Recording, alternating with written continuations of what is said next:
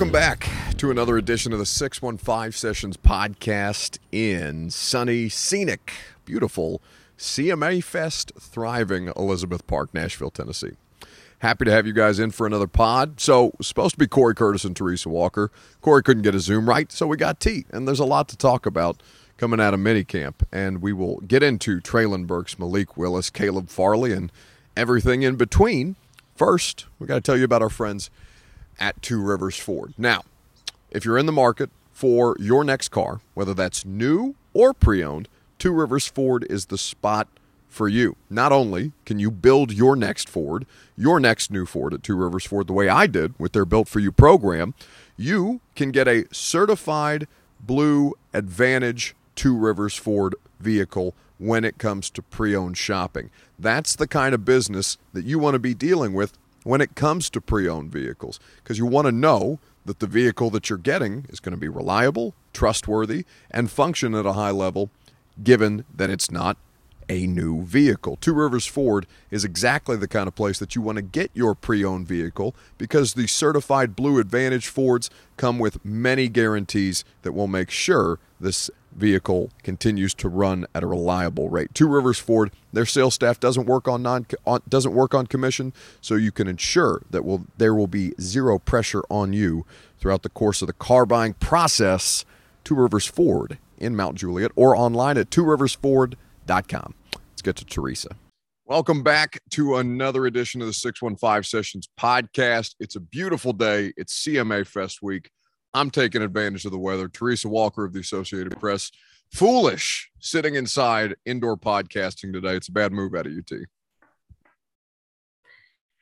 Well, what can I say? Uh, some of us uh, had lots of work to do, and uh, my my desk is situated in my home office, and I would have to literally pick a few things up and head out. And some of us are really, really busy, Buck. I know you think you're the only one in the world who's working hard, but actually, some of us actually are slogging along in the uh, the business as well you you need you need to let me live in this uh in this world teresa where I'm the hardest working person in my own opinion of my own self all of the time. I think you just got to give that to me. I don't get it. I don't get much else. I, all, the only thing I get is made fun of on the internet by you.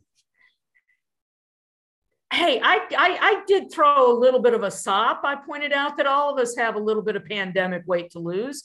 so uh, I'm a little closer to my goal weight than you are, but uh, you know, it, it, it is what it is. I, you know, I and, and I have a reputation as one of the hardest working people in this entire state. So I have to maintain, you know, status quo as well. I agree. I absolutely agree. Well, uh, given that we're discussing being in shape, we were, uh, I guess, I don't know, in the case of Titans fans, glad to find out that Treylon Burks, what he has been dealing with is not necessarily a um, out of shape type situation. But, you know, what is completely understandable is the kid has asthma. And Rob Moore was kind enough to disclose that to us um, in ways that I'm sure the rest of his organization was not thrilled about. But it was still good to get that out of the way and just finally put this whole thing around Treylon Burks to rest for the meantime.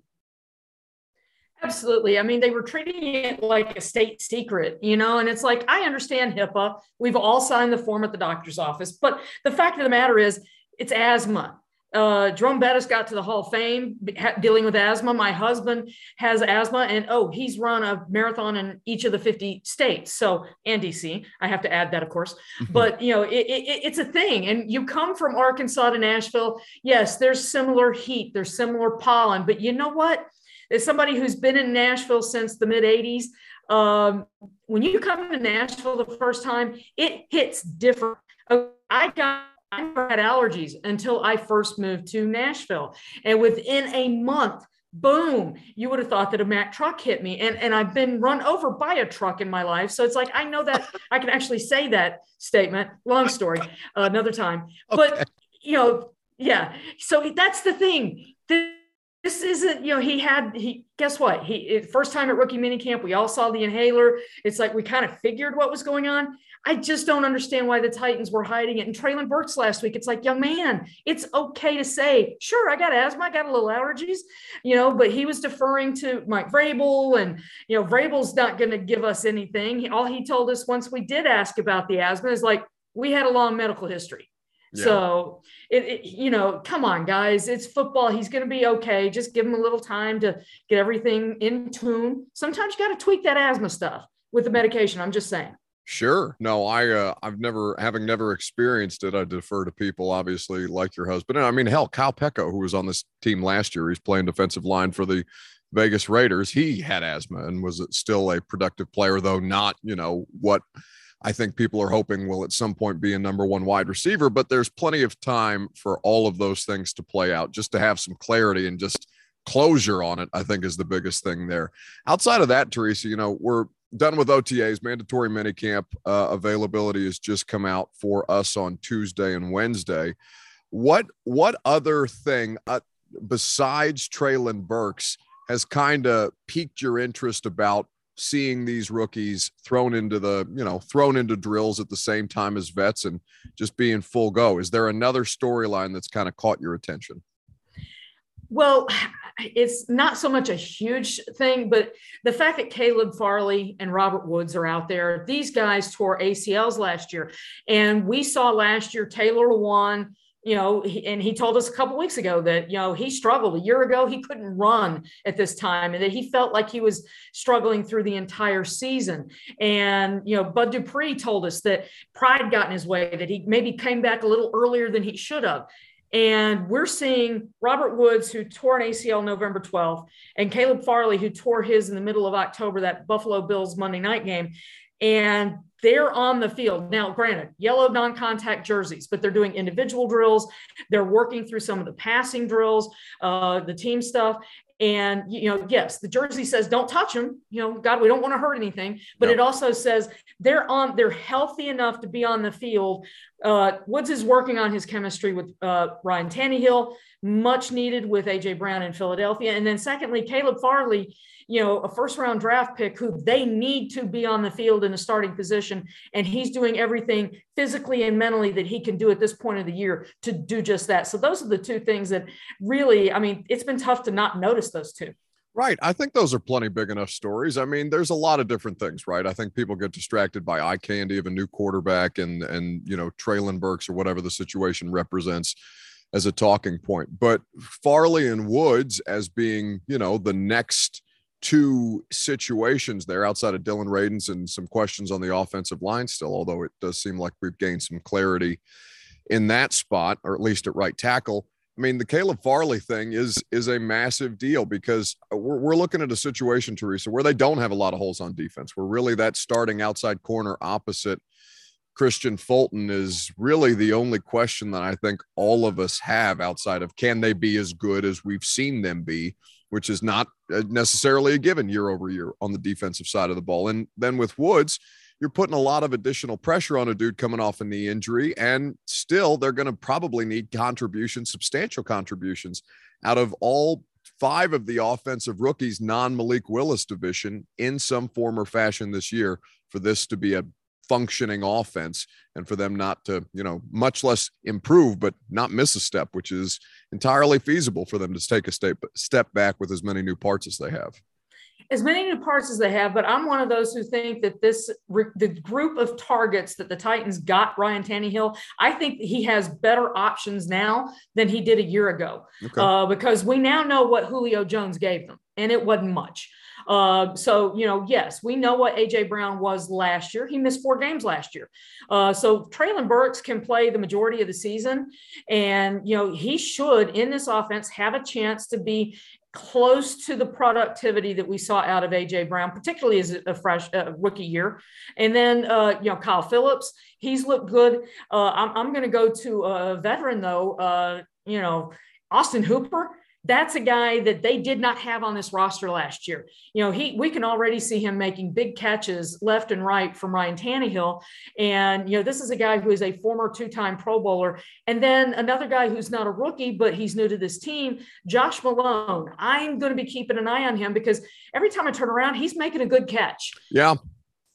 No, I think that's a, I think that's a good point. Corey Curtis, who's for the uh, visual audience, is trying to connect his audio into the Zoom late diva unbelievable that he would do this on the podcast that i don't pay him to do but uh, to your point about the the skill position players And Austin Hooper specifically, I mean, we know right out of the gate that that's an automatic upgrade for this football team. Is Austin Hooper, Chig Okonkwo, and you know Geoff Swaim coming back, but still much better as a three-time op- or as a uh, as a third option as opposed to a number one, which is the role that he had to take on, given how little they had at that position last year. I don't think there's any disputing that that's been an automatic upgrade there.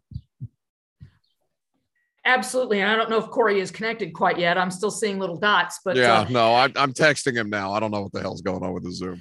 He's got some really bad Wi-Fi, but but that's the thing. You you add Chig Okonkwo into the mix and Austin Hooper.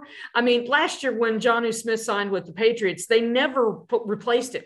And so I think that with Hooper, you've got maybe your best top tight end since Delanie Walker you know, because Jonnu Smith, you know, he he was hurt, he was in and out at times, uh, and, and, if Hooper, who's got a record of productivity and availability, and then you've got Chig Okonkwo, the the fastest tight end in the 40 time at the combine. I mean, the athleticism, the catchability, it just feels like they massively upgraded their tight end position this offseason. So, and then you know, but you know, we do have our questions at receiver. We're going to have to see them step up, um, and and and yes, Tannehill has to build that chemistry, that is going to be so important for what they do this season. But God, they were 24th in passing game last year, 201 yards a game. Yeah. They should be able to do better than that with the pieces they now have. Right, and the question is protection. You know, I mean, that's that's really the thing that we're all kind of looking at right now. Dillon Radunz getting the majority of his reps at right guard. I think obviously, or right tackle rather, obviously matters. Um, but then it comes down to, well, who's going to play left guard? And is that player on the roster right now? Which I think is a question a lot of Titans fans asking um, with about $13.5 million in cap space, understanding that you're going to use about half of that for all the you know the the rookies that need to be paid. I believe Roger McCreary and and uh, Malik Willis as we sit here on Thursday afternoon recording this don't have their rookie deals done. Um, and you're talking about injury pool players and, you know, just basic walking around money because they sure as hell needed it last year with as many different players rotated through on the roster. I think that I, I mean, not knowing much about Jamarco Jones, um, that seems like that would be the most sense because I don't think Nick Petit Frere is going to work any at guard, Teresa.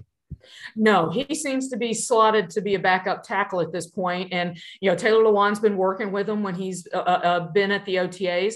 So, yeah, I think that part of this is expecting Jamarco Jones to be the left guard. That's what they why they signed him, a guy who has been at Seattle. And then a healthier Taylor Lewan uh, should make that left side of the line better. And the fact that he is here and he's healthy and he's able to work in these OTAs in the offseason, the mini camp next week, and then, oh, yeah, training camp. You know, he's not going to be trying to get healthy. He is healthy. I think that's going to help this line. And then you've got Ben Jones in the middle and, you know, Nate Davis, who's not been a part of the offseason program that we've seen. So, uh, you know, we do have our questions about how this offensive line picks up.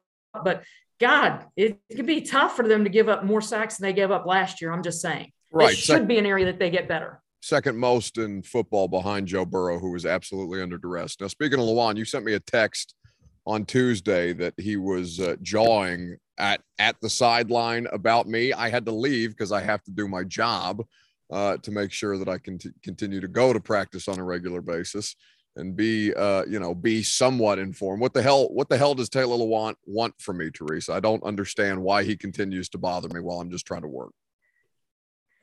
I, I get you, Buck. I mean, he's like, "Where's Buck? Where's Buck?" And, and, and, I can't remember who yelled out. I think it was Austin who said Stanley who said, uh, "Well, he's he's on the radio." It's like, you know, Taylor's got a podcast. Does he not understand that, you know, podcast is different from radio, that in radio, you actually have a scheduled time to be on air as opposed to going to a Yankee old bus and, and, and, and flipping record and, and putting down your thoughts. I'm just saying, Taylor, um, you you actually have a job you have to go to and people are expecting you to be there and clock in. And, oh yeah, that conflicted last week or no, this week with, uh, with the time he was on the field and doing his punch out time and, and doing his job. So it's like, yeah, I was going to have your back, but somebody else stepped up for you. He's just a giant pain in my ass, just just generally on a recurring basis. But that's all right. We kid because we love. Um, the uh, I think that's about all that I I've got, Teresa, as far as what we're looking ahead at for mini camp. I don't think the situations are going to change much other than, you know, you can get a little closer at moving forward in the phases of the off season, and they'll be able to do different things on the field with them. I don't know that our perspective on things is going to change much other than to see these competitions at wide receiver, at, at offensive line, and to kind of see the continual progression in the secondary that you're looking for from Caleb Farley. And basically, you know, where does Roger McCreary find a role on the field? And is he competing with Farley or is he competing with Elijah Molden in the slot as a sophomore third round pick? Other than that, I don't know that there's necessarily anything. We didn't have any sexy breaking news this week. It was nothing crazy. I know, really calm. Uh, the one thing I think we're all going to be watching is, you know, who does show up? Is there somebody, you know, there's been all this uh, social media chatter, you know, is Derrick Henry wanting to hold out? that just doesn't seem the kind no, of guy to do Jared. that. thank, thank you. Because I mean, this is a guy who never ever made his contract an issue. He always showed up for work. And just because he hasn't been here at these OTAs, he didn't do much on the field last year in the OTA. So it's like people calm down and you know, the Titans know how to get stuff done. I I desperately that's the only time I've ever wanted Stillman to be right. I would love a Derrick Henry holdout. That would make three hours of sports talk radio miles easier. Now we're not going to get it. No, I know. Get it. I know. Sorry. It's it's some of us. Some of us have to actually stay grounded in realism, and then you know, uh, Jared just does his thing, which makes me happy either way. All right, Teresa Walker at Teresa Walker is where you can follow her on social media and read all the great work that she's doing for the Associated Press. T, I appreciate you hanging out. Corey just texted me. You can't get a Zoom to work. We'll have to rain check with him sometime. I tell you, at least I was here. Uh, and it's Teresa M. Walker on ah, Twitter. Come on. Teresa M. Walker on Twitter, where she regularly social media shames me for any varieties of screw ups that we have. We had Jimmy telling telling people that I was basically drunk for the first couple of years that I was working as a Titans reporter, Teresa, and now you're just hanging me out to dry left and right. It's it's brutal out here for me. I don't understand why. We got to school you, Buck. I'm just saying. Thank you, T. Bye, Buck.